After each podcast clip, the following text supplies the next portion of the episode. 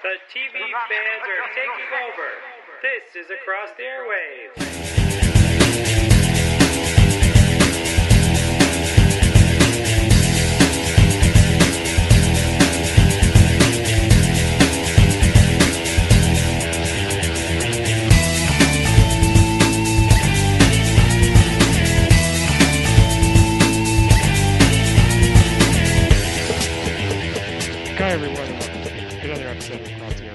Podcast dedicated to giving weekly TV show episode reviews, along with news and opinions about the entertainment industry. I'm Dan Schmidt, your host, and with me is a guy who is kind of sad to see the Star Wars Rebels team sort of part ways this week. My co-host. Hey everybody, it's Nico and welcome to Across the Airwaves. On this week's episode, we continue our coverage of the spring 2016 TV season with our review of The Walking Dead, Castle, Star Wars Rebels, Michael's review of Supernatural and Sleepy Hollow, and our sitcom section including New Girl and Modern Family. But before we get into all of that, we have our famous news with Nico section with some exciting news about a Walking Dead series finale, the announcement of the new companion that's going to be on Doctor Who, more stuff about Indiana Jones 5, Coach returning the new girl, get reboot the show MacGyver is going to return. So Nico, why don't you share everybody news about all that stuff?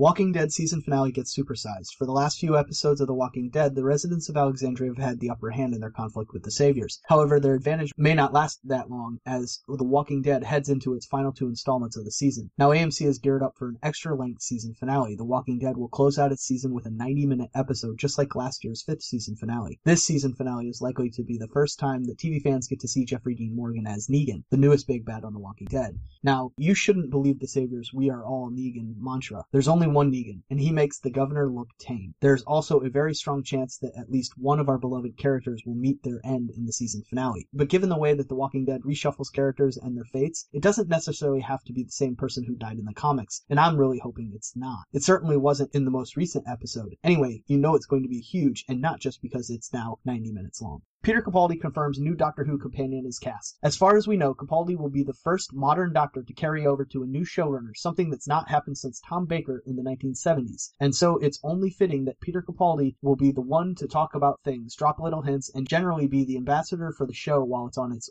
year-long hiatus. Now, case in point, earlier this week, he expressed in an interview that the new companion to replace Jenna Coleman's exiting Clara Oswald has been cast, though he's not saying who it is, obviously. He said the new companion will be coming along any minute, but that it hasn't been made official, or at least not in the press. We still have no idea who the companion will ultimately be, but the money still seems to be on former EastEnders Rakhee Thakrar. But given that Capaldi's name wasn't rumored until about a week before he was announced, I'd say whatever name surfaces in the next couple weeks will probably be the winner. Unless they announce it like tomorrow or this week coming up, in which case I'll probably say that it's probably still going to be Thakrar. Or someone else. I, I really have no idea. there have been a few articles you can search out on your own that list the top five or top ten possibilities for the next companion. I guess we'll find out sometime around Comic Con. That's my guess. If I were a betting man, I'd say Comic Con is probably when they announce it. Orphan Black is getting its own after show. The Clone Club is now going to get to meet for extra long this season. Season four of BBC America's hit sci-fi drama Orphan Black is poised to be its biggest yet, not least of which because it's moved from Saturday night to Thursday night, meaning it's bound to get better viewing figures, as it should because it's casually one of the best shows on television. But now, not only will we be getting weekly primetime adventures with Sarah, Allison, Cosima, Helena, and a billion other clones played by Tatiana Maslany, but we'll also be getting to dish about it afterwards. BBC America has announced that beginning this season, Orphan Black will be followed by its very own after show, fittingly called After the Black, which will give a 30 minute in depth conversation about the twisty turny events that we have just seen unfold. So from now on, the Clone Club extravaganza is going to be 90 minutes of pure goodness. After the Black will be hosted by Ajay Fry, Morgan Hoffman, and Teddy Wilson, veterans of Inner Space, the news magazine program on Canada's Space Channel, which airs Orphan Black. The show will be exactly what you want lively discussion, interviews with cast and crew, plot twists, hints, theories, and even special visits to the set. But most importantly, fans will get their first extended look at the following week's episode of Orphan Black. The first episode will air Thursday, April 14th at 11:10 Central, following the premiere of Orphan Black season 4. The special guests for After the Black's premiere will be Tatiana Maslany herself and good old Art himself, Kevin Hanchard. I guess the most surprising thing about this is that Chris Hardwick is not hosting it.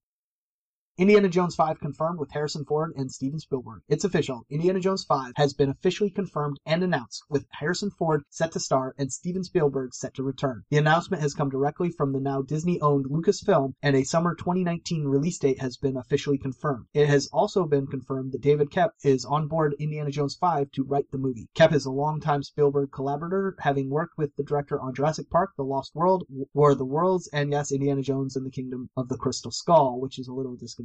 No story details have been confirmed thus far. I'd expect this to be the swan song for the series, at least with Harrison Ford headlining it, but more news on this project as we hear it. Coach returning to New Girl for season ending on again, off again New Girl co-star Damon Wayans Jr. is set to reprise his role as coach for two episodes, one of which will be the show's nuptial themed season 5 finale. Co-star Jake Johnson broke the news of Wayans' comeback on Instagram on Wednesday, declaring that the vibe on set is jacked. We had heard rumors of this months ago, and it's still great to get confirmation that it is indeed actually happening. The Happy Endings alum starred in the New Girl pilot back in 2011, but his commitment to the aforementioned ABC sitcom prevented him from continuing with the series. When Happy Endings was axed, Wayans returned to the sitcom for a four episode arc, eventually becoming a special guest star for the remainder of season 3, and in May of 2014, ahead of season 4, he was up to a full fledged series regular in a one year deal. He eventually left the show again last spring at the conclusion of season 4. This is good stuff. I'm glad Coach is coming back for the wedding.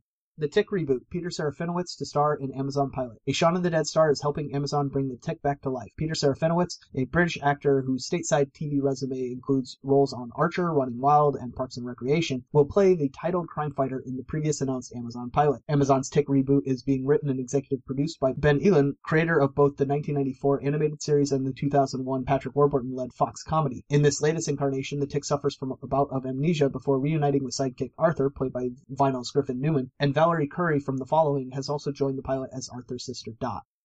Freaks and Geeks in Cinematic HD on Blu-ray. There are a handful of TV shows that were pretty critically hailed during their time on air, but didn't get the love they maybe deserved and were thus canceled after a season or so. These are the kinds of shows that get a massive cult following and become the ones people get mad at you for not having seen. Firefly is one of those shows and is my favorite show of all time, but a sci-fi series is easy to bring new life to by way of comics and spin-off material. Undoubtedly, one of the best shows ever that would today, if it were on cable, run strong for probably a decade or more is Freaks and Geeks the bittersweet coming of age comedy from creator Paul Feig and executive producer Judd Apatow. This show only produced 18 episodes, but it's been lauded and beloved for 16 years since its unceremonious axing. The love for Freaks and Geeks has continued through the years, largely due to it being reissued on DVD every few years, first in 2004 and then again in 2008. Now Shout Factory is issuing it once again, this time in an all new HD transfer, which is like seeing it completely fresh and new. This Blu-ray set collects all of the extras from the previous two DVD releases, including 28 commentaries, hours of behind the scenes and deleted footage, the 2000 Paley Center panel, and all sorts of montages. The new feature is a 45 minute conversation between Apatow and Feig, conducted by Los Angeles Times critic Robert Lloyd. That will probably be a really wonderful conversation, especially considering the success the two men have had since Freaks and Geeks was taken off the air. The big, big, big reason to pick this setup has nothing to do with the extras though, but the presentation itself. So what the Shout Factory team and company called Il- Illuminate Hollywood did was to go back to the original film masters and transfer those to HD using a brand new 4K scan. And then, and this is the really insane bit, they basically painstakingly recreated every edit using a program called iConform, which matches existing footage to new footage, creating a true 35mm 4K version of these 18 episodes. If you love this show like I do, it's a revelation to see it looking as good as any feature film. So now you can watch it how you remember it, still looking better than you've ever seen it, or as though it was a brand new show. It's pretty amazing, and Freaks and Geeks, the complete series Blu-ray, is available from Shout Factory now. MacGyver reboot X-Men Lucas Till snags title role in CBS. Eh, Lucas Till, best known for playing Havoc in the X-Men movies, has been tapped to star in the network's upcoming MacGyver reboot pilot. He'll play the titled agent, you know, the one with the knack for turning everyday objects into life-saving tools, originally portrayed by Richard Dean Anderson from 1985 to 1992. In addition to his role in the newer X-Men franchise, Till also starred opposite Miley Cyrus in 2009's Hannah Montana the movie and has appeared in shows like House, Medium, Blue Mountain State, and others. I don't think we need another MacGyver but this is an interesting casting and could make it work very well.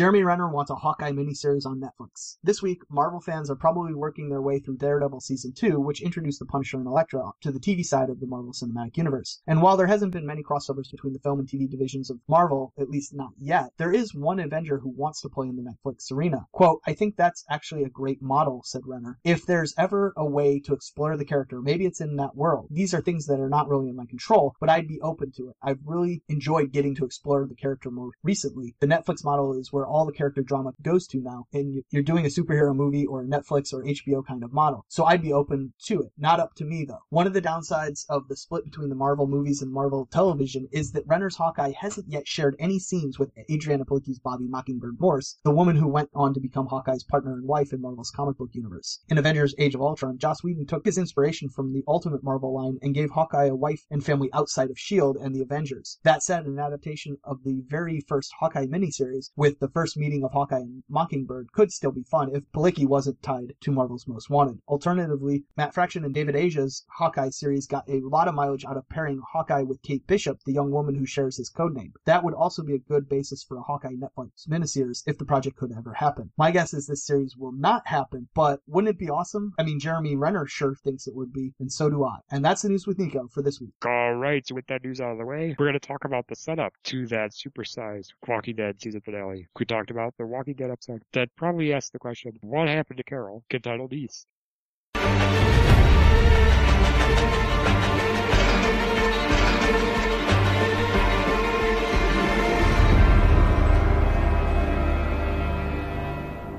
Alexandria is alerted after realizing someone is missing. Several search parties will venture out, but what they find isn't what they're hoping for. Going with characters like and Carol running off half cock could not play with a full deck. Again, Rick bragging to Michonne that the world is basically theirs. The characters on the show were almost asking for something bad to happen. Getting on to the beginning of this episode, give you that sense as well. Oh, for sure. You know something bad's gonna happen once people start getting comfortable. They start thinking that nothing can hurt them. You know, it just, it's a bad thing to do in this world to get overconfident or to start thinking that you know what this world's gonna throw at you because when you think you know everything, it's going to throw something you you never saw coming, and that's exactly what Negan is and the Saviors. It's not what they expected. It is not what they thought. And Rick realized that mid episode when he and Morgan were talking, and he said, "We didn't get them all," and Morgan said, or you know, he said, it, "It isn't over," and Morgan said, "You guys started something." Yeah, exactly. Because I think Glenn kind of alluded to the same thing as well when he was talking with Michelle. Right. That it's a bigger world than they realized, and they didn't realize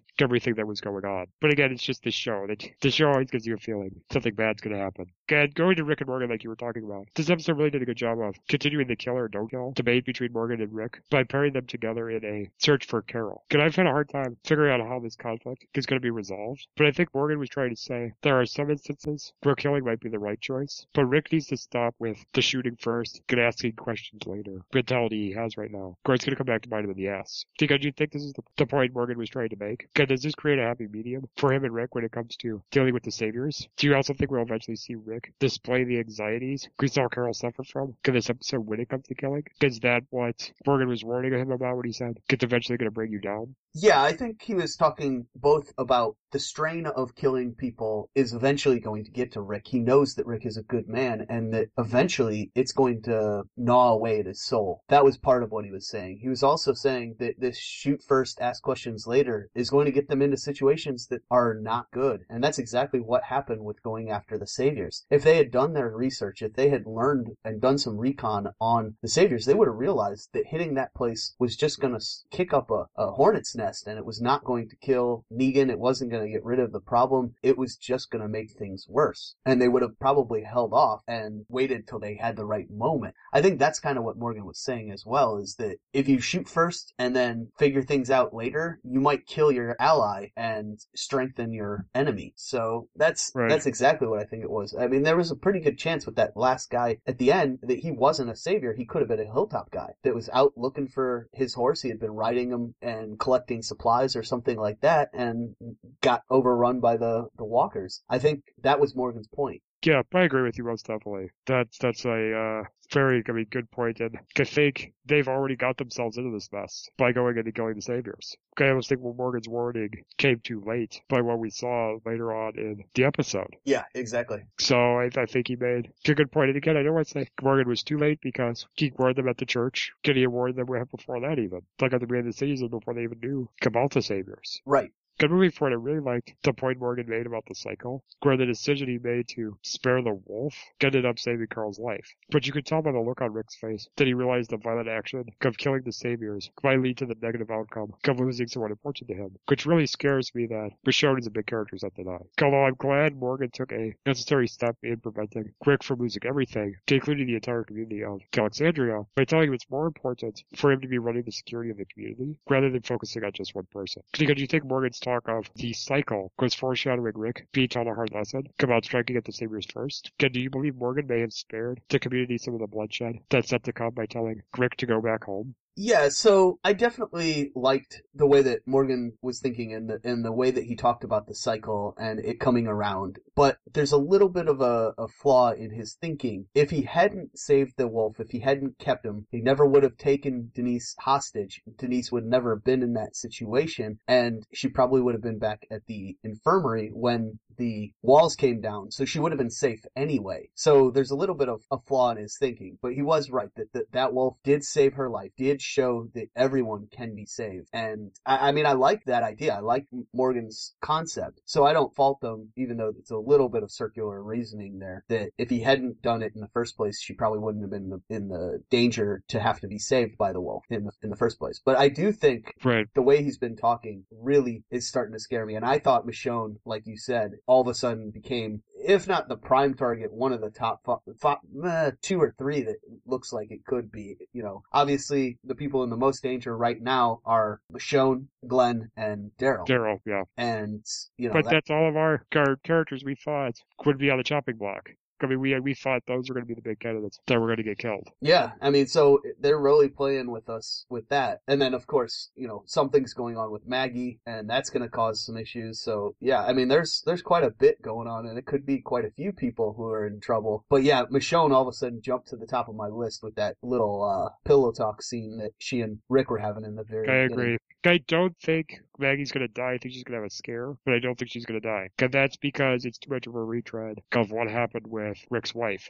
See, it's only a retread of her dying if it's the childbirth or the baby that kills her. Okay. If see what I think is a, a possibility If she dies before, Well, what's a possibility is she's gonna think or realize that they need to see the doctor at the hilltop, and Right. so she's gonna have to go to the hilltop or send somebody to get the doctor at the hilltop, and that's gonna open up to the saviors capturing either the doctor or Maggie on her trip to the doctor. So oh, and then, cause then it's Glenn or the or Maggie the baby. yep, yep. So I think it. that's a big Cause then possibility. he dies to dot. Ah, crap. Yeah, so like that's what I've been thinking the last twelve hours. So that they're going to do the, the Lucille story from the graphic novel. And he goes down so his, his wife and baby can live, basically. I think they're going to set it up so it looks that way. I don't know if they're necessarily going to actually go through with it, but I think they're going to scare the hell out of us in doing that. God, they're, they're going to get as close as even like him seeing Negan in the baseball bat. Oh, for sure. I mean, I don't they're to screw with us that bad. I don't even know if, if it's going to necessarily be in next week's finale that we see that death, but I do think it could be the cliffhanger. We, we don't know if the person that we think is going to die, whether it be Glenn, Michonne, is it Rosalie that's out there Yeah, with them? Rosalina. Yeah, we, we But like, I'm not so concerned about that Right. because she's such a mind cute better character. Right. I, I I mean we didn't even s- I guess she was tied up next Yeah, she was captured with them. yeah. Yeah. Oh, that's right. When while uh, Daryl was sneaking in, that's right. I, I I for a second there I thought we just didn't even see her. No, she came in with Daryl. Yep. Yeah, that's right. So, yeah, I mean all four of them are in trouble. It's going to be yeah, going to be a pretty rough finale next week. Okay, yeah, I agree with you. I think we're going to be screaming at the TV. But I did want to say, because speaking of characters whose fate is kind of up in the air, I mean, Nico, what do you think happened to Carol? I think she's alive. I think this is a character who's safer compared to the ones that are captured. Because I think that trail of blood Morgan continued following was the blood Carol got on her clothes after either shooting the guy or maybe stabbing the guy who tried to stab her himself at close range. So that makes me believe that maybe Carol and Morgan might be the saving grace in either protecting Alexandria from an oncoming attack, or they could potentially save the characters who were captured at the end of this episode. Can somehow either one of those actions could teach the people of Alexandria, get Rick as well, to adopt a majority of Morgan's philosophies about killing. But I do think they'll ultimately realize Negan's got to go after whatever Cadus thing he does at the end of next week's episode or get the season premiere or whatever. So Nico, is this what you foresee happening with Carol Morgan? Are these characters safer when it comes to dying compared to the others? So I almost feel like Carol coming in and saving the day is, is too much like what happened with the Terminus. Terminus, exactly. So I don't know if I want to see that. I do think she's fine at the moment. I don't think she was hit in the battle. I think she killed Everybody. yeah, it killed everybody. And I think we saw the guy leave and go off after her. Yes. I think she realized her car was, it was done. That truck was going to take too much effort to clear and use. So she went off in search of another option. And that guy, the one survivor who shot through the shoulder, I think was stalking her and she realized it. So I think she was taking him away from Alexandria and taking him away from the scene in case anyone had come after her and she didn't want him to be there to create an ambush. So in that sense, she's keeping everyone safe, but she also doesn't want to have to kill the guy. So I think she's Yes. leading him in a circuitous route away from everything and hoping that he just dies of his injury or gives up and heads back to wherever he's going. The last thing I, I, I'm thinking is maybe this having to kill broke something in Carol or flipped that switch and she's now in full on badass Carol mode where she has to, ha, she has to take the fight to the saviors because she realized that there is no not killing these people. They are Right. they are so evil and they're going to keep coming that there is no way of saving herself from it. Especially And- if they kill Daryl. yeah, and but the thing is, I, she won't know about that. But she's going to be, or at least not right now, she won't know about that. Or when she does, I think that'll be a factor. But she's the the thing. I'm the point I'm trying to make is she's probably going to try to evade that guy to the point where he loses hope and decides I'm I have to go back. I have to go back to our stronghold to get medical attention, and she'll follow him, locate it, and then tell Rick so that they can mount an offensive. And then she'll she'll want to be a part of that if she if she is indeed in that kill everything Carol mode. Yeah, again, but I do think we're going to see her moving forward be someone that's like Morgan in, in a way of dealing with people or dealing with bad people. I think she fully intended to be that way, but I'm I'm a little hesitant to say that I think she is going to go that way. I think this encounter it might have it might have broken her. I, it might have made it to the Okay. point where she can't, or she realized more like Rick that she can't be a pacifist. She can't allow people to live because they're just going to come and try and hurt you. But maybe that is only the survivor or the the saviors. Saviors, yeah. Maybe it's just applies to them, and everyone else she'll try and give the benefit of the doubt to. But or she'll ask the three questions too or something. Exactly. But the saviors, she's going to shoot first and hope she gets them all. Yeah, I think the idea is like they're going to try to identify someone as a savior first. Once they know they're a savior, they're dead. If they're not, then, then they've got a chance to prove themselves by the way they answer the three questions, in my opinion. Right. Now, as soon as Daryl drove off on his motorcycle to go after Dwight, I was absolutely terrified he was going to become a dead man. Because this was a lot like Merle going off to go after the governor by himself, where he was just pissed off and he ended up getting killed by that. And really, I mean, these types of characters that are the hotheads get the post-apocalyptic horror genre. They're the character that gets taken out pretty quick because of that reason. But please don't have him bring down Michonne and Glenn at the same time. Since the screen blacked out when Dwight shot Daryl, I think he just got shot through the shoulder to make it onto the next episode. But it's very possible he could have a sacrificial death in the next episode to save Alexandria from maybe a surprise attack or something Negan plans to do to them. Then again, Michonne and Glenn are in that position as well, or they might just go through with the story we talked about earlier where Negan just kills Glenn. Or they could just pull a Game of Thrones, Grand Wedding, and just kill off all the characters currently on the chopping block. I mean, this show is not beyond doing something that horrific. I mean, the possibilities are endless when it comes to this show. But I know for a fact the finale is going to end with us screaming at our TVs, why'd you have to do that? Why'd you have to kill that character? No! Good God, I'm hoping all that happens to Glenn because Maggie losing their baby, but we will see based on some thoughts that you shared with us earlier, Nico. So on that note, Nico, I mean, what do you think's going to happen? Are there characters you see more likely to die compared to others? Or could we just them all? Would it hurt the show if they went in that direction of killing off multiple characters who have been with us for a long period of time? I think the maximum that we could lose and still feel like it was the same show is about two. I think if we lost Michonne and Glenn, or we lost Daryl and Michonne, or we lost Daryl and Glenn, I think we could probably still survive it and feel like it was still the same show. If we lost Glenn and Maggie, I think that could be, you know, just absolute Yeah. death blow. I think if we lost all four of the people that are captured right now, that could be a complete death blow. I think there are definitely certain side main characters that could be involved that if we lost, it would be like, oh man, I, I really like that character, but it wouldn't be a death blow to the show. Right. I think the maximum main longtime characters that we could lose is two without everyone just absolutely losing their shit and and being like so frustrated with the show that they they rage quit it, you know. I just yeah, I agree. I just don't think that that's that's possible. Now that last scene with Daryl, he he took it in the shoulder and he's injured and definitely not going to be a threat right away, and that was why Dwight shot him like that. But Yeah. even Dwight said you'll be okay. Right. So I have no problems or uh, you know feelings like he he's dead right. It was shocking, but it wasn't good enough to say, "Oh God, he's dead." yeah, exactly. So I think I think he's going to be okay. I think he's going to be taken out of the fight for a while because Right. I, I think it was left shoulder, so he's still got his he's still got his dominant arm in the fight, but it, it is a big it's a big injury to to do. But he might not be able to fire the crossbow. yeah, Does, definitely. doesn't it have a big kickback? big yeah big kickback he'll be able to fight with a single armed weapon so whether Yeah. that's a gun or a knife, knife, or yeah. both it, it, it definitely it limits him and i think it's going to don't be out though. yeah it's going to be to the point where he probably can't raise his arm Right. you know above shoulder level if even that and it, it's definitely going to hamper him. I think it's going to make us much more concerned about him you know and wondering if he'll if he'll be the first one to see go. But i i think because they shot him in this episode he's probably safe if that makes sense. It's like they already pulled that trick with him so maybe it's going to be you know it's going to be glenn or michonne. Those are the primary ones in my mind at the moment. I i, I thought right when they got taken that that was that was where it was going. I didn't think daryl and rosalie were going to get involved in it or they weren't going to be able to to do anything and they'd have to just kind of follow them until they found their location much like what i was saying with carol they might have tailed the, the group because they were too large and had them way outgunned when they saw maggie and or I mean, i'm sorry glenn and michonne get taken so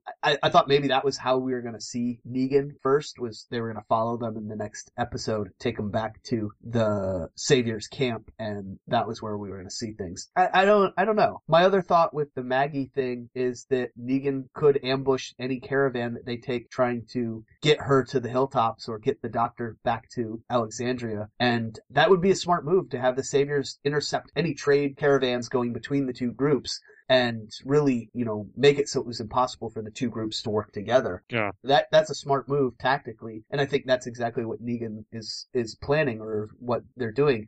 And if you look at the way that the Saviors have been portrayed on this show, especially in that episode where we saw our group go in and take them out while they were sleeping, in the aftermath, a lot of the radio chatter and everything like that was very military precise. And they seemed to be military trained or, or somebody had been training them like military to have Was it Deacon figures. military though? See, that's Gotta remember back. that's what I don't remember about the character, and I think I think they're making it that way at least on the show that he's former military, and that's going to be interesting because he would have a tactical mind as well, and, and know that the way Well, to that's where that's where Abraham could be very useful. yeah, I absolutely agree, and so I think it's going to be fun to see some of those things set up for next season. I think we're going to be seeing Abraham and Rick maybe kick kicking some butt this week. I think that was intentional having those two get interact and B get Alexandria at the end of this episode. Oh, absolutely, absolutely. So they're they're they're in good shape for that. I'm, I'm not scared anything bad's gonna happen to the town or anything there. I'm more scared about what's gonna happen to the characters who are outside of the town. Oh, for sure. So we're either gonna get Daryl blaming himself for a death that happens beyond what happened to Denise this week, or we're gonna have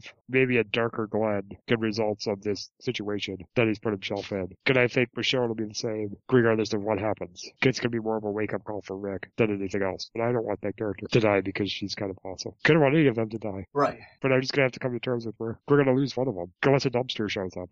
right, exactly. Again, we actually got a funny comment about that. Again, we did get a lot of listener feedback this week, which is totally understandable because again, this episode aired on Easter, so I'm feeling a lot of our usual suspects who message us and send us stuff. We're busy, you know, spending time with family or watching the Notre Dame game. That was all last night. That didn't turn out so well for Nico. I'm sorry about that. Huh. But but you know, it happens. At least we didn't lose a Walking Dead character on top of it. That would have really sucked for you. So glad it didn't go that way. But uh, we're just gonna end this section with a good laugh with a funny observation about this episode. Come sent to us by a friend. Yeah, Justin Navarro said, "I saw a dumpster behind Daryl. He'll crawl under it and be fine." Yeah.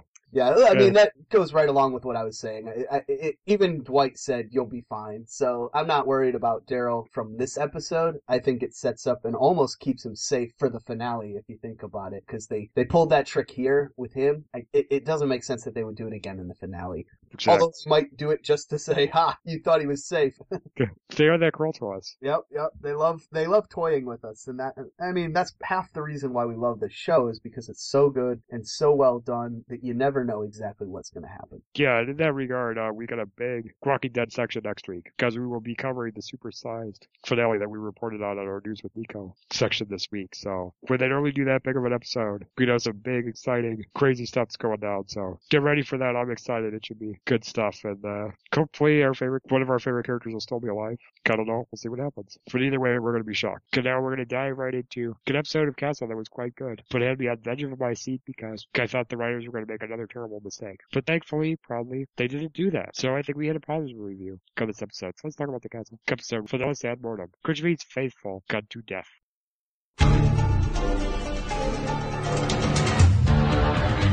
The team head to NYPD Academy for an investigation involving a murdered recruit. Meanwhile, Castle grapples with a decision with far-reaching ramifications for himself and Beckett. This episode of Castle was probably one of the best centric episodes in a long time because it went back to our days at the NYPD Academy. Because that was a great way to bring the character back to where we enjoy watching her exploits as a cop after losing her way the majority of this season. Although I thought this episode was intense and sometimes even too overdramatic regarding Beckett working with the police recruits, since there were barely any scenes with the usual Castle, Ryan, and Esposito humor to line up the mood. For this episode's drama, crossed the borderline of being too much. But I would have rather had a lack of humor than the crap we had during the first half of the season. Giga, did you think this is a very solid character development episode for Beckett, but needed moments of humor to keep some of the scenes from feeling too overdramatic? Yeah, Dan, so I thought this episode was the best Kate Beckett episode we've had all season long. The focus of Beckett back when she was a cadet was a good way to right the ship or return the character to the great one we had in the first six or seven seasons of this series, and really has been missing much of this season. I thought the way they wrapped the episode helped to continue that aspect of the episode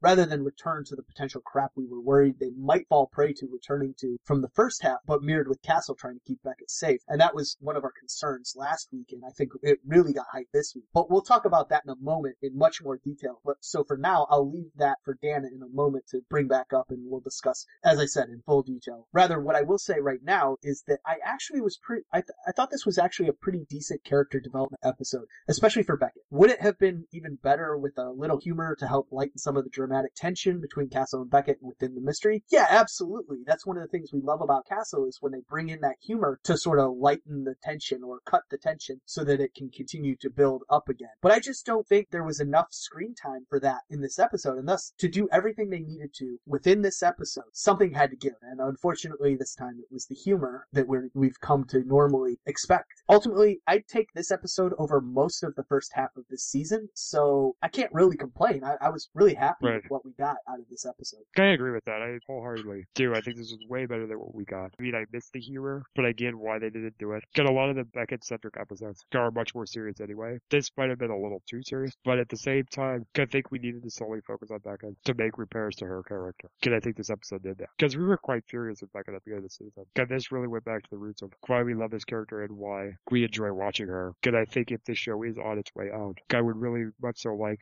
for us to be in a good place with Beckett, get the end and angry with her, get back to what we enjoy about her. And so I think that episode, this episode, succeeded in that regard. And moving on for the mystery this week, I really thought they did a good job of sucking us into the case by explaining the killer they were hunting this week, get knowledge of police tactics. Because as my mom said, the mystery was executed in a way where it kept going in a direction you were not expecting it to go. Since three out of the five murder suspects were pretty recognizable actors. And the guy that was the mob boss gave a great performance that not only made him a great red herring, but also left me thinking he would have made a great recurring villain on this show. Nico, did you think this is a solid mystery as well? Even though it through it continuously deviating away from what we were expecting? Its suspects? Yeah, you know, this was one of those great times when Castle used the fact that multiple guest actors in this episode are faces you recognize from other shows to throw us all off the scent and keep the mystery alive until the very end. The fact that we first thought it was one of the fellow cadets, then the mob boss, then possibly the training sergeant, and finally it turned out to be the commandant of the Academy was really good. This was really well done. And as for your question about the Lucky Jack character, yeah, I,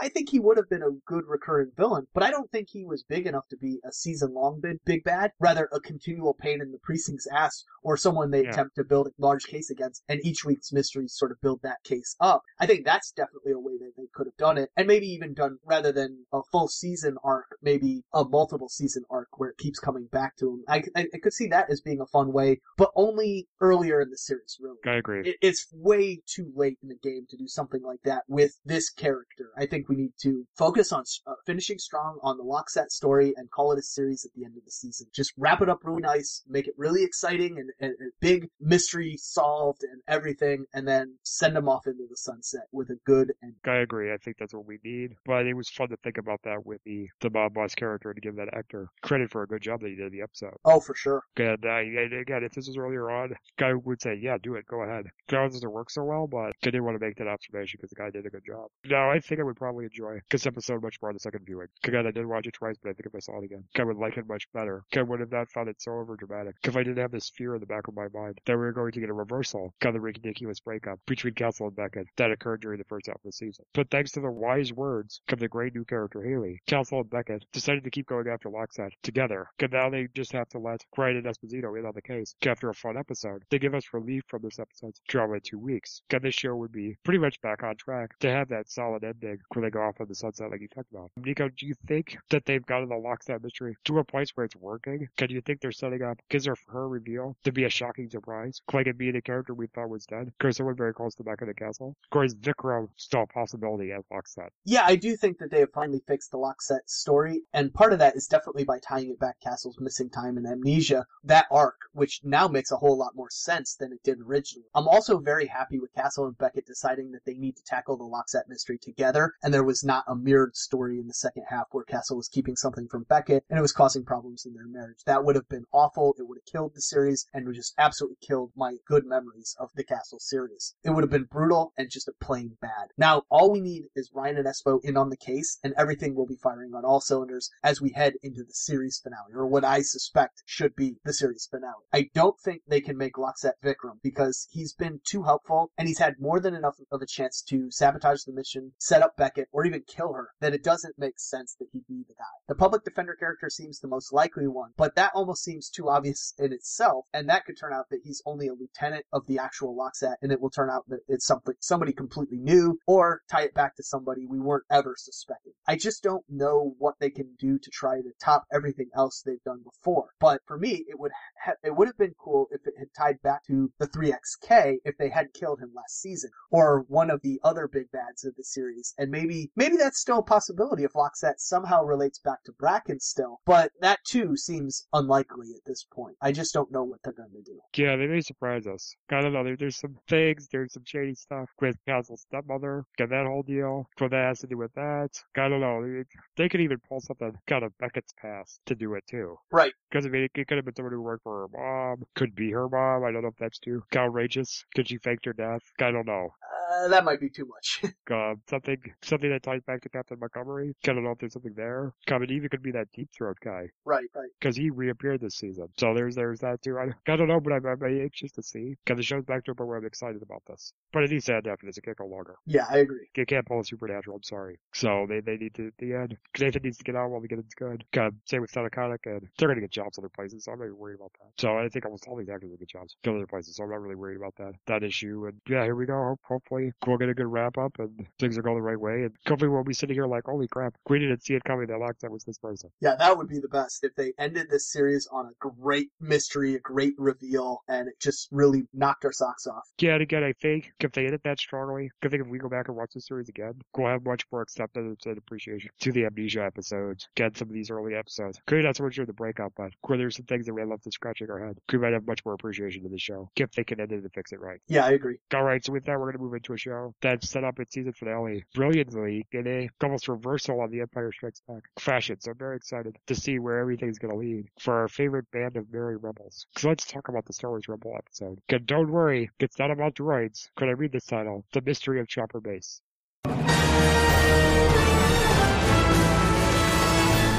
Kanan, Ezra, and Ahsoka prepare to depart and unravel Vader's secret, while the rebels find a way to fend off the predatory creatures that occupy the planet. When this episode started out, I was really wondering what was eating away get Hera to make her so upset. At first I thought Kanan did something wrong, or she thought he was being too hard on Ezra. Because we were going to get an episode that taught us a valuable lesson about being a teacher, because yes, this is a kid show and they do that kind of thing. However, what was bothering Hera was much more heart-wrenching, because we discovered she was sad, and very concerned about the Ghost Crew, or her family splitting up, so Ezra and Kanan could go after the Inquisitors endangering the Rebel Alliance. Nico, did you really fall for Hera? Facing the reality that her family was going to split up? Can was she right to have reservations about this decision? Yeah, it makes sense that she would be concerned. While Ezra and Kanan are trying to put the best face on it, their new mission, seeking out the Inquisitors, is going to be dangerous. Much more dangerous than their already dangerous lives. To expect that everyone will make it back is too much to expect, and Hera is too smart to sugarcoat that, even if she doesn't want to express how scared and worried she really is. Because of that, she is she was acting slightly out of character, something we could expect from her in this situation. But her comments about needing to learn to not rely on Kanan and Ezra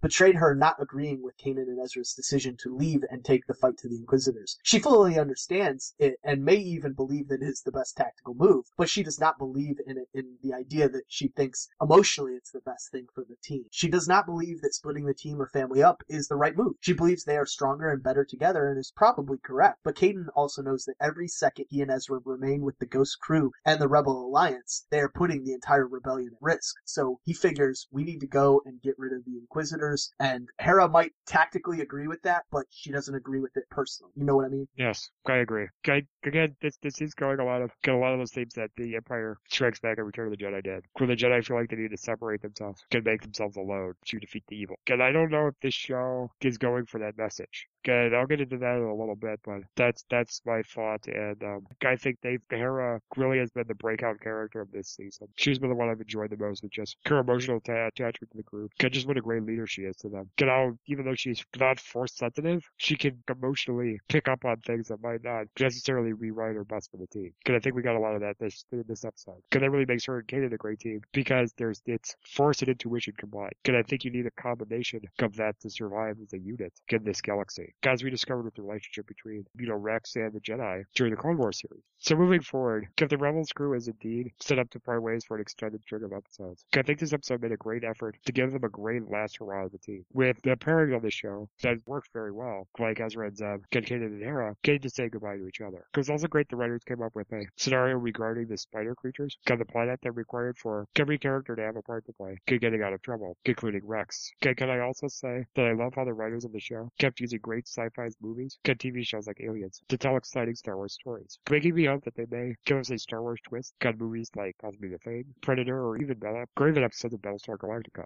Do you think this episode succeeded in giving the Ghost Crew a solid last hurrah before parting ways for multiple episodes? Can you like how its storyline similar to the movie Aliens made it happen? Yeah, Dan, considering next week is a two part season finale, this was indeed the last hurrah for the Ghost team for the season, and depending on what happens with Ezra and Kanan when they go up against the Inquisitors and apparently find a secret Sith temple where Ezra is tempted by Sith holocron, and apparently either a vision or the actual Darth Maul, Cool, cool. maybe this might be the last time ever with the whole team intact. We also suspect that Ahsoka and Vader will face off in the finale as well, but I'll leave that until our last discussion point of this week. It was great that they gave us the things that we love about this series, like the fun pairings of Ezra and Zeb, and even more movement and insight into the Kanan and Hera relationship. The Hera and Kanan stuff was great and showed just how much they mean to each other and how scared Hera was of losing Kanan and Ezra. The spider monsters were a much better creature villain than some of the other ones we've seen this season, and did have a very monster movie feel, or even alien as you suggested, though I felt these bugs kind of reminded me more of Starship Troopers than those bugs than true alien. That's a good call. But anyway, yeah, great episode to serve as the de facto penultimate episode, with next week's being a two part finale. Like, I love it. I mean, that, that Star Wars Starship Troopers reference is brilliant there. Clearly, that's what they were going for. This was Star Wars take on Starship Troopers.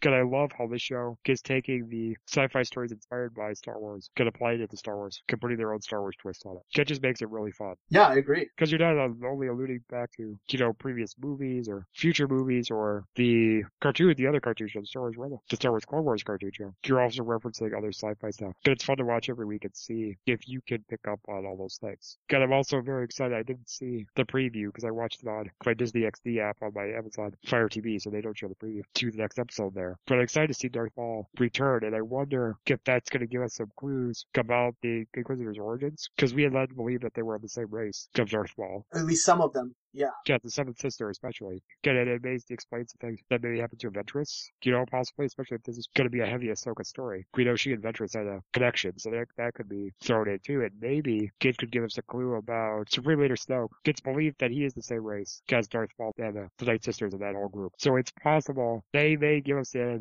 inverted clue or a little hint to where Snoke and he came from and some of that stuff. So That's that could be interesting as well. Yeah, you didn't actually miss it in the preview. You missed the Sith holocron and Sith temple, but the Darth Maul stuff was actually in an article that just mentioned that he was coming. I thought it was almost too spoilery to do as a News with Nico story because it, it gave Yeah. way too much information away about the episode. So I just mentioned it here that he's going to show up and leave it at that. Yeah, I think that's the best way to go, and that's that's all I know. But that that could be intriguing for a lot of reasons. And I do think this show is going to start dropping little hints or ideas about what could happen in future Star Wars movies, much like they use Agents of Shield, uh, the Marvel Netflix series, to do that with the Marvel films in that capacity. Yep. So I think that's coming. Keep an eye out for. Gonna maybe get here, and could they bring in Grand Admiral Thrawn? Um, that that could set up a lot of stuff too. Yeah, I'm super excited about that next season. Yeah, so no, we're gonna be eager for that. Hopefully they do a movie over the summer where he probably shows up for the first time. That would be fun. I think the only thing with this episode not going back that was missing might have been okay goodbye scene between Ezra and Sabine, but I don't think the show's ready to take Ezra's attraction towards her beyond just being a playful crush. Because it was probably more important to keep the focus on Kanan and Hera, since they are the ones that have serious feelings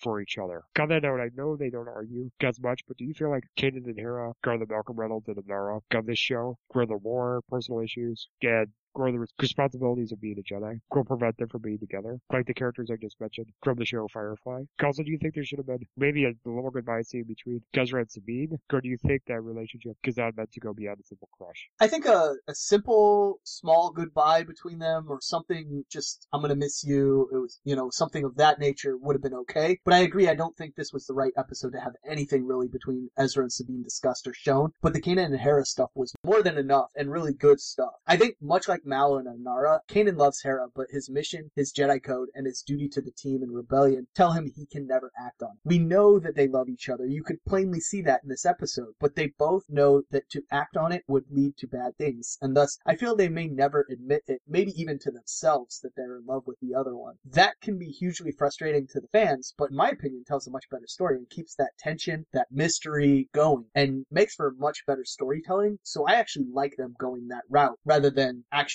building to a relationship. Right, I like it too. I mean, it was fun on Firefly and it works brilliantly here. Get, get it kind of, it makes it more real too. Get somewhat of a better love story than we've seen in other instances of Star Wars, in my opinion. Yeah, okay. That we've seen so far, but they may expand and improve upon that in future Star Wars movies. We don't know, but for right now, this is a really solid one and a really good thing, and it, it fits both these characters and their moral code. And I think Hera is just as heroic as Kanan and vice versa. Yeah. I mean, they're, they're the heroes leading the charge, and I hope when this show is all said and done with, that their legacy will always be implanted in the Star Wars universe and the effects of their mission and their sacrifice and their love will be shown. And you'll think about it or think fondly about it when you watch A New Hope and subsequent films. Yeah. Now, speaking of villains and subsequent films, aka Darth Vader, the theme for Darth Vader playing when Ahsoka came and told Ezra, it's time to leave, gave a very foreboding feeling that they are making a mistake with breaking away from the group to go after the Inquisitors. And Vader, almost as if we're going to get a reversal, got the Empire Strikes Back. We're staying to protect their friends. It's the right choice in this instance. Yeah, leaving, separating from the other rebels group, is going on the path towards the dark side. It's almost like the rebels in this case, Kirk, Kanan, and Ezra maybe in that regard, are stronger when they're together with their family unit rather than separate. Now, I'm not saying the character's going to go evil or something like that because the whole Rebels team is separated, but it is possible someone in either group could die or the Rebels suffer a crushing defeat because their Jedi allies weren't there. Nico, what's giving you a bad feeling about all of this? As I mentioned before, we know that Ezra is probably going to be tempted by the dark side in the next week's finale when they discover an ancient Sith temple and a Sith holocron that either speaks to Ezra and shows him a vision of Darth Maul to tempt him, or he actually meets and faces the real Darth Maul. But my guess is that it's actually going to be a vision or memory from the holocron. Yeah, because he's essentially dead. Yeah, right. The reason that I think we heard the Imperial March at the end of the episode was because this decision is going to lead them to a confrontation with Vader and will ultimately lead to the death of Ahsoka as she will have to face Vader and be unable to defeat him and will, as we've mentioned before, have to sacrifice herself to save Ezra and Kanan and allow them to escape. Maybe I'm jumping the gun and this will just be the first confrontation with Vader and Ahsoka and they will all retreat to fight again. But I do think eventually she will have to sacrifice herself to save Ezra and Kanan. I think next week's finale is going to be really good, but I'm not entirely sure we will like what we get, if that makes any sense. It'll It's going to be a bunch of the gut. yeah, it'll be awesome story and really cool stuff, but I fear there could be a moment when Ezra's temptation by the dark side gets really dark, or he could even fall to the dark side. But I hope not. I hope that doesn't go that route. Like I, I said, it's going to be like Empire. I think it's going to be really good story, but maybe not what we want to see. It's going to be that feeling that Empire gives us at the end of the movie, especially if you, when you see it for the first time. I think. Right. Does, does that make sense? What I'm saying? Oh yeah, yeah, definitely. And like I said, good stuff, great story, but maybe not exactly what we want to see happen from a fan perspective. I mean, we're gonna love that it's such a good story and they're telling a really good, giving us good plot and all that kind of stuff. But as fans of the character, we would be like, no, don't do that. But it's going to make us want to watch more. oh, for sure, for sure. We're going to just be like, oh, the heck is this going to work out? God, I think it's to be good. And again, there's just this feeling that they're rushing into confronting Vader. Can we all know how that goes. Not good. So with us having a bad feeling about this, we're going to bring Michael in to maybe hopefully make us feel better or not so for voting. With his review on a fun episode of Supernatural that brought back two supporting characters we really enjoy. Get his thoughts on more episodes of Sleepy Hollow.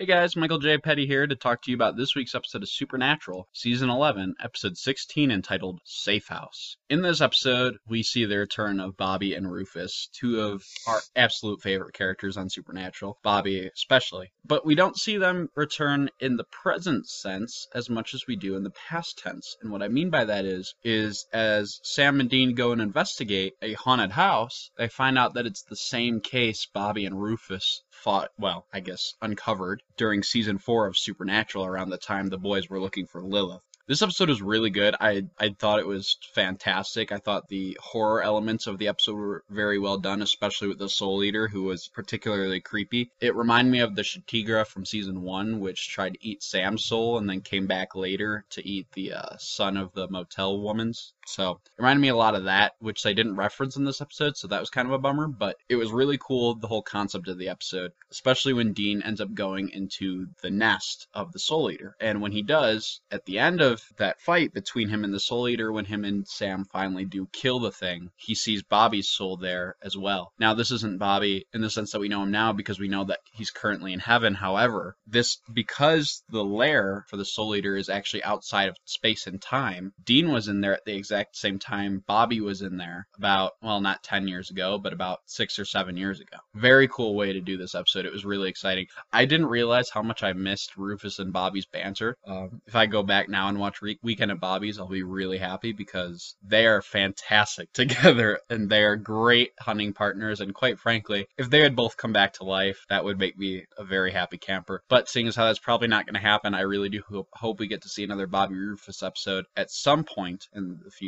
Um, obviously, it would probably take place in the past. However, Sam and Dean's Sam and Dean's storyline in this episode is pretty good as well. They, it really felt a lot like classic Supernatural first two or three seasons, where they were just there to hunt a case, and it didn't really tie into anything that was going on uh, overall plot wise. They didn't really talk about Lucifer or Cass or even Amara that much. I mean, they talked about him, but they didn't do anything about it, which was actually really okay. Again, it felt like the first two or three seasons of the show, which is something that I really enjoyed and probably helped make this episode for me. Overall, this episode was great. I want to see more like this for sure, but I'm also excited to see what's going to happen with the Amara Darkness and Cass Lucifer plotlines.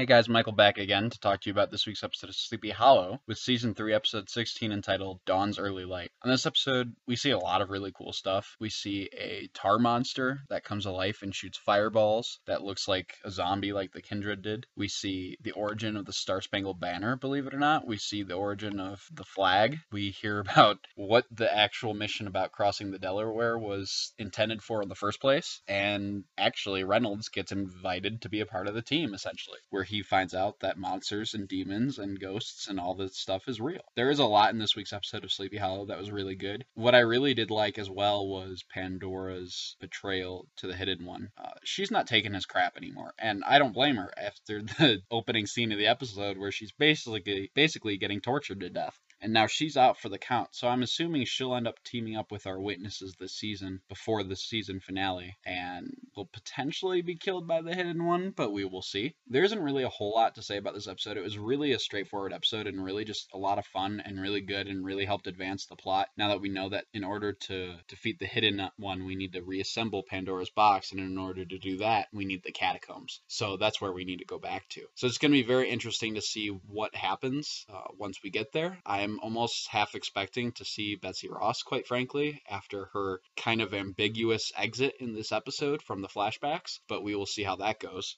the introdu well not the introduction but the continuation of the ezra miller or mills i'm sorry ezra mills i'm sorry my brain is on batman vs superman right now. The ezra mills story with his daughters is also really good. I like that a lot. I like that he's really trying to be a part of abbie and jenny's lives and how he's willing to basically take it one step at a time day by day. And it's not easy and it's not gonna be easy but he's more than willing to do it this week's episode was really action packed too. There was a lot of really cool fight scenes with our creature of the week, especially when he, you know, would throw fire at our heroes. And Crane dueling him once or twice was actually pretty exciting as well. All in all, this week's episode definitely helps move forward the plot. With only two episodes left of this season of Sleepy Hollow, I'm really hoping that we get a lot out of the next two episodes so that they don't leave us hanging on some sort of cliffhanger in the event that the show does get canceled. Again, I pray it does not. Anyway, guys, really enjoyed Sleepy Hollow this week. See you next week. All right. Thanks, Michael, for stopping by to join us and helping us out with those two reviews for the shows of the horror genre. Now we're going to get a little more humorous around here because we dive into a sitcom section talking about a hilarious episode of New Girl entitled D-Day. Hey girl, what you doing?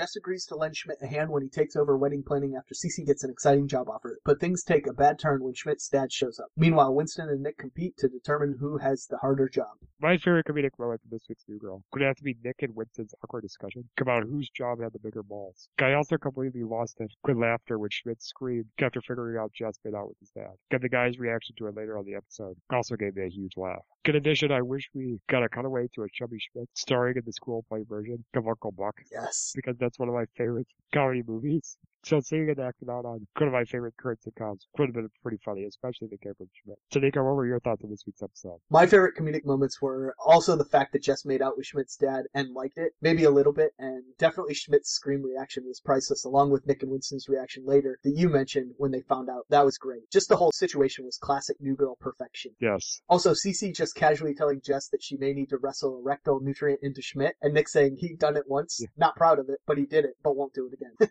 Yeah, that was hilarious too. I love that Jess put Schmidt to sleep by singing Christina Aguilera and pointing the camera at the water feature.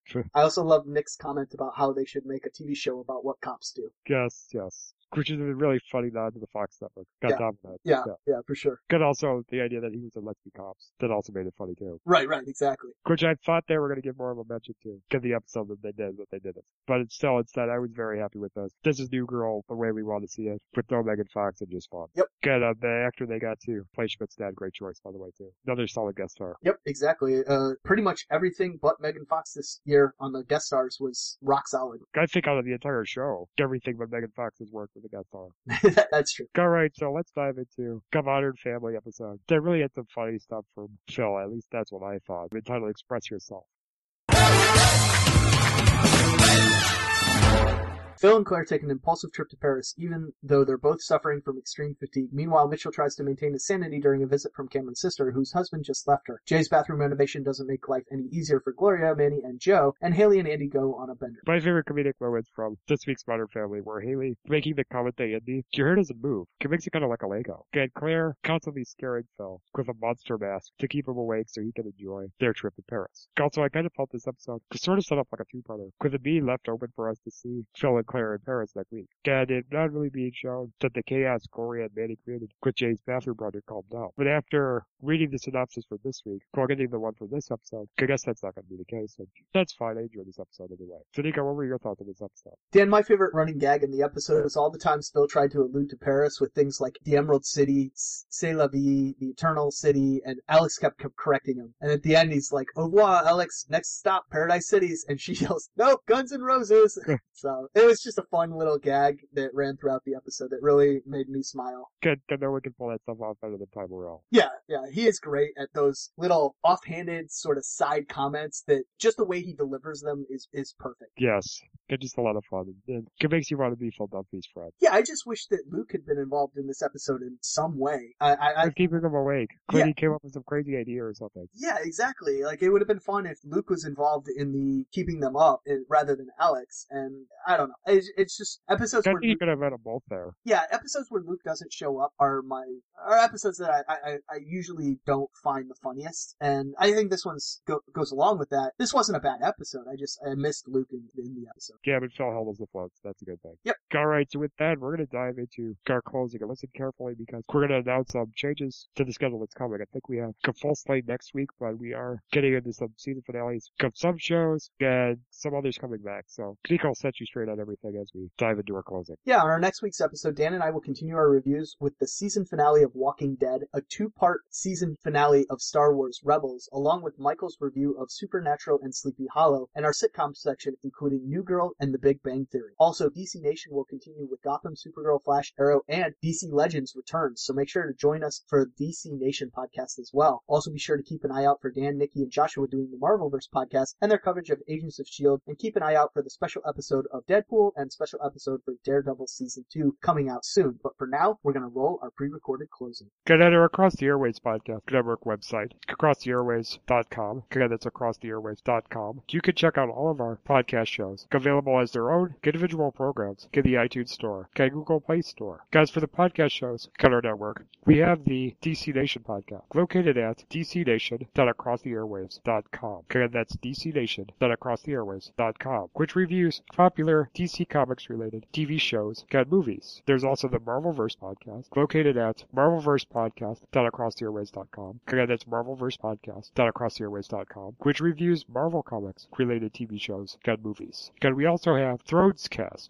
our podcast dedicated to reviewing episodes of HBO's Game of Thrones, which is available at the website thronescast.acrosstheairwaves.com. Again, that's thronescast.acrosstheairwaves.com. In addition to these programs, you can listen to the original Across the Airwaves podcast, which is accessible at acrosstheairwaves.com, which reviews TV shows not related to superheroes, core Game of Thrones, like The Walking Dead, Doctor Who, Star Wars Rebels, Supernatural, and more, including sitcoms such as The Big Bang Theory and The Muppets. Also, you can listen to Across the Airwaves, the DC Nation podcast, Thronescast, the Game of Thrones podcast, and the Marvelverse podcast on the Mix radio station, code by Jack Stifle, Stitcher Radio, or if you use Apple devices, download the Podcast Box app. And if you're on a Windows or Android device, you can download our apps from the Amazon Marketplace. And the Windows Marketplace has a regular Windows or Windows Phone app. Guys, for how you can contact us to give your own listener feedback on the TV shows we review, provide suggestions on how we can improve your podcast listening experience, or just want to say, do you like what we're doing? Email us at acrosstheairwaves at gmail.com. Again, that's acrosstheairwaves at gmail.com. Comment on our Facebook page. Follow us on Twitter at Across the Airwaves. There's no the in there. It's just Across the Airwaves. Join our circle on Google Plus or leave us a voicemail by calling 773-809-3363. Again, it's 773-809-3363. Also, when sending us an email, please mention which podcast show you're directing the message to. Give the subject line if you are sending us listener feedback you want us to read on the air. I would also recommend that you check out our YouTube page, which features trailers for upcoming movies and television events. Along with this content, the ATA YouTube channel is a great source for panels from past Comic Con, and it will be a great resource to find videos related to the Comic Con taking place in San Diego this summer to go along with our Comic Con special. Alright, so once again for our other ATA podcast hosts, Nikki Amy, Wu Kim, Steve Nastro, Joshua Mercray, and Michael J. Petty, I'm Dan Schmidt. And I'm Nico Rextech. And until our next episode, we'll catch you on the airways. See you guys. Have a great weekend. Uh, we're gonna go separate ways for now, but we'll part ways back together for our next episode. See ya.